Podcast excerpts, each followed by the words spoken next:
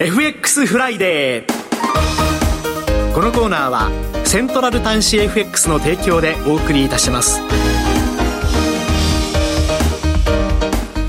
ここからは、みずほ証券金融市場調査部チーフ為替ストラテジストの山本雅文さんにお話を伺います。山本さんと電話がつながっています。山本さんおはようございます。おはようございます。よろしくお願いします。お願いいたします。さて、足元の為替市場ですが、今週3日の夜に1ドル、ドル円が150円、えー、1年ぶりの安値に達した瞬間、その後3円ほど円高に動いて、えー、現在は148円41銭から42銭と、えー、足元では荒い値動きとなっておりますが、えーどのようにご覧になっていらっしゃいますでしょうか？はい。あのー、まあ、3日にですね、まあ、急落したっていうところは、実際に介入があったのかっていうのは、まあ、財務省もノーコメントと、まあ、いうことですし、はい、あとはその、まあ、実際にですね、その、まあ、日銀の当座預金の増減要因というですね、まあ、あの、その介入の決済がある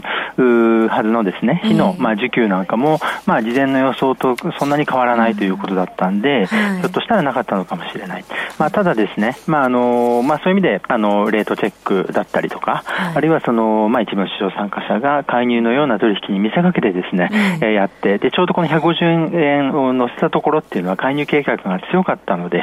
そういう市場が、まあ、他の市場参加者が、あの、えー、介入のような取引じゃないかっていうことでですね、信じやすかったっていうところもあったと思うんですけれども、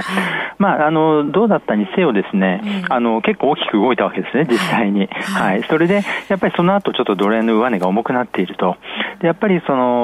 まあ、ひょっとしたらやっぱり150円でもまだあったか、介入はあったかもしれないっていうことですし、ではこういう動きになったことで、例えば日本の輸出企業であればですね、ちょっとこれまでは為替ヘッジ率を低めにしといたけれども、まあ、少し為替ヘッジを増やそうか、まあ、やっぱりもう少しドルを売って円を買っておこうかというようなことになったり、まあ、投機筋なんかもですね、まあ、やっぱり150円はちょっと難しいということで、150円にかけてはですね、円売りをやりにくくなっているっていうことがあるかもしれないなっていうふうには思いますね。ちょっと視野にこの150円台残りますね、しばらく。そうですね、はい、あのまあ、あの実際にやったかどうかはともかくとして、ですね、まあ、結果としてちょっと市場の疑心暗鬼を生んでいて、あのちょっと上値が重くなっているっていうことですね、はい。えー、それから注目されているのが、アメリカの長期金利の上昇、えー、この長期金利の上昇ペース、ちょっと早すぎるような感じがしますけれども、山本さん、いかがでしょうか？そうですね。あの、まあ、アメリカの経済指標、まあ、あの、まあ、いろいろ出てきてますけれども、えー、まあ、全部が全部使用数を上回ってるわけではないんですよね。はい、で、それにもかかわらず一方向に、まあ、ここまで上昇してきていて、10年金利は4.8%台と、まあ、いうところまで一時上がったと。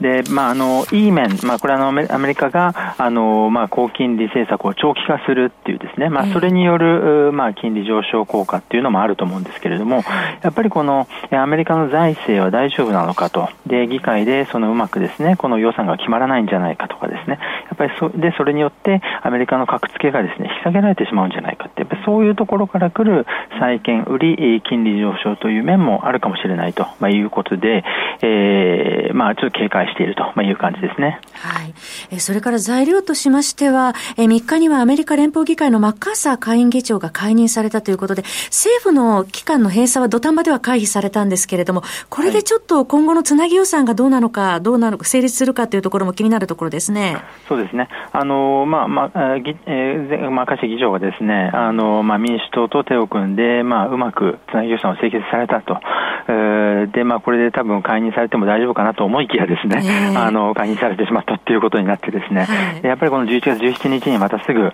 この期限が、あつなぎ予算の期限も参りますので、で、まあ、そこに向けて、えー、会議長が決まらなかったりとかですね、で、まあ、決まったとしても、その、やっぱり強硬派の、やっぱりその発言力っていうのはやっぱり強くなってしまっていますので、えー、それによって、その、つなぎ予算が決まらない、連邦政府閉鎖とかですね、そういうところにつながるリスクっていうのが意識されやすいということで、これは、やっぱりこの、アメリカの金利上昇要因ということで、で、最近の動きで言うと、金利上昇にドル高で反応しやすいというところはちょっと注意が必要かなと思いますね。どうでしょうか、経済の影響というのはいかがでしょうか？はい。あの、まあ、連邦政府の閉鎖程度にとどまるのであればですね、で、これもやっぱり永遠に続くわけではないと、まあ、いうことですし、アメリカ経済、GDP 成長率とかの影響はですね、まあ、そんなに大きくないんですよね。まあ、そういった意味では、その経済への悪影響から来るドル安とかっていうところよりも、やっぱりこのアメリカの格付けが下げられるんではないかという懸念を通じた、あ金利や為替への影響の方が重要かなと思いますね。そうすると、まあ、ドル高となるリスクということになりますでしょうかね。そうですね。はい。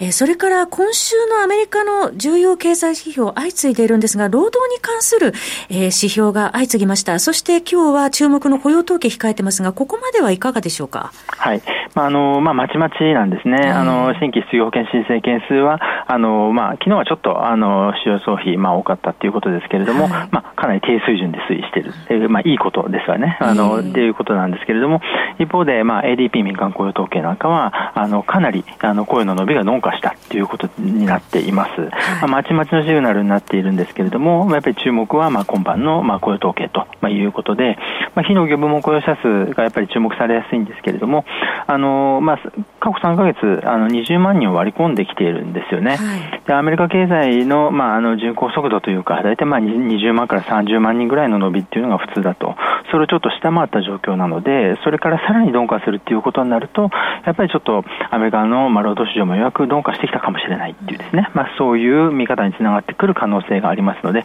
この結果非常に重要だと思います。えー、そうしますと、ドル円のこの先の方向性についてはどうご覧になっていらっしゃいますでしょうか？はい。まあ、こちらはですね、まあ、アメリカの、まあ、金利次第という面が強いんですけれども、えー、あの、金利上昇が続くのであれば、まあ、やっぱり、まあ、また、あの、150円をトライという可能性もあると。で、経過次第ということなんですけれども、一方で、もうこの金利上昇、まあ、ちょっとこの1日2日、まあ、一服してきてはいますので、はい、えー、やっぱり今までの上昇は行き過ぎだったということで、まあ、低下基調になる。これが経済指標に裏付けられるということになってくれば、あの、じわじわと下がってくる可能性もあるかなということで、経済指標を見極める必要があると思います。はい、えー、日本は3連休ということになりますけれども、この先1週間の予想レンジをお聞かせください。はい、ドル円147円ちょうどから150円ちょうど程度で推移すると見ています。えー、足元から来週にかけての注目ポイントについてお聞かせいただけますか？はい、やはり来週はですね、この11日に、えっ、ー、と、アメリカの PPI、えー、それで、12日に、えー、アメリカの、P、CPI が発表されますので、で、これまあ、あの、鈍化基調なんですけれども、市場予想以上に鈍化するかどうかっていうところが、まあ、焦点かなと思います。あともう一つ、まあ、あの、アメリカの議会動向ですね。会議長選出が11日ということですので、その辺も注目かと思います。最後に1分ほどですが、注目通貨ペアございましたらお願いします。はい、あの、引き続きメキシコペソ円と、まあ、いうことでですね、あの、まあ、最近やっぱりアメリカの金利上昇、株安によるリスクオフと、まあ、いうところで、えー、意外と売られていたということなんですね。で、昨日はメキシコの株価が下がって、えー、それもさらに、えー、下押し圧力になったと、まあ、いうことになっています。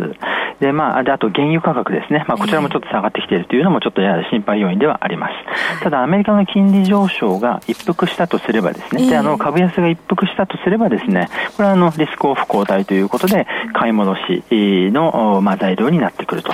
で、メキシコはもともとやっぱり金融政策としてはかなりそのアメリカ対比でも、まあ、あの、高い金利を維持してますので、でこちらはですね、まあ、ポジティブということですので、市場が一服してくればですね、これ反発しやすい通貨の一つだと考えています。上値ターゲットいかがでしょう？はい。やっぱりこのちょっとあの、テクニカル的に重要で下割れしてしまった8.40円とかですね、この辺程度が、まずは目先の上値ターゲットになるんじゃないかと思います。よくわかりました。山本さんありがとうございました。ありがとうございました。みずほ証券金融市場調査部チーフ為替ストラテジストの山本雅文さんでした。FX フライデー。このコーナーはセントラル短資 FX の提供でお送りいたしました。